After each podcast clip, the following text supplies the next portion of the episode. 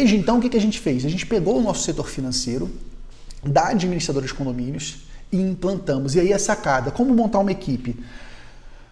Muitos contadores vão tender a querer fazer isso dentro do setor contábil.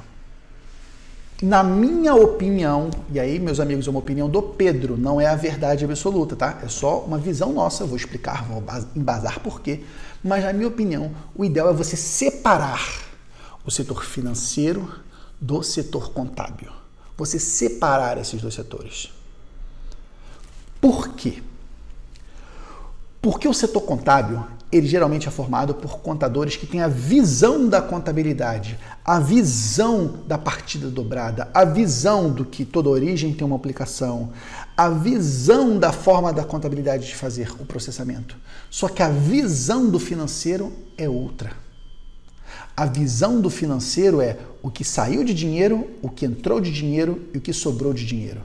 A visão da contabilidade é o que eu gerei de receita, o que eu gerei de gastos, o que eu gerei de resultado. Então, você tem duas visões diferentes. A ponto de, curiosamente, quando a gente foi implantar o BPO financeiro com um dos nossos analistas contábeis, a gente falava, você vai debitar isso na, do extrato bancário, a visão do débito do contador é diferente, porque o débito aumenta o saldo de conta, na contabilidade, na conta de ativo, enquanto no, o débito no extrato bancário é uma saída. Percebe até a diferença de termo, a diferença de terminologia bagunça a cabeça do profissional da contabilidade. Porque ele tem um mindset, ele foi treinado para ver as coisas dentro do regime de competência.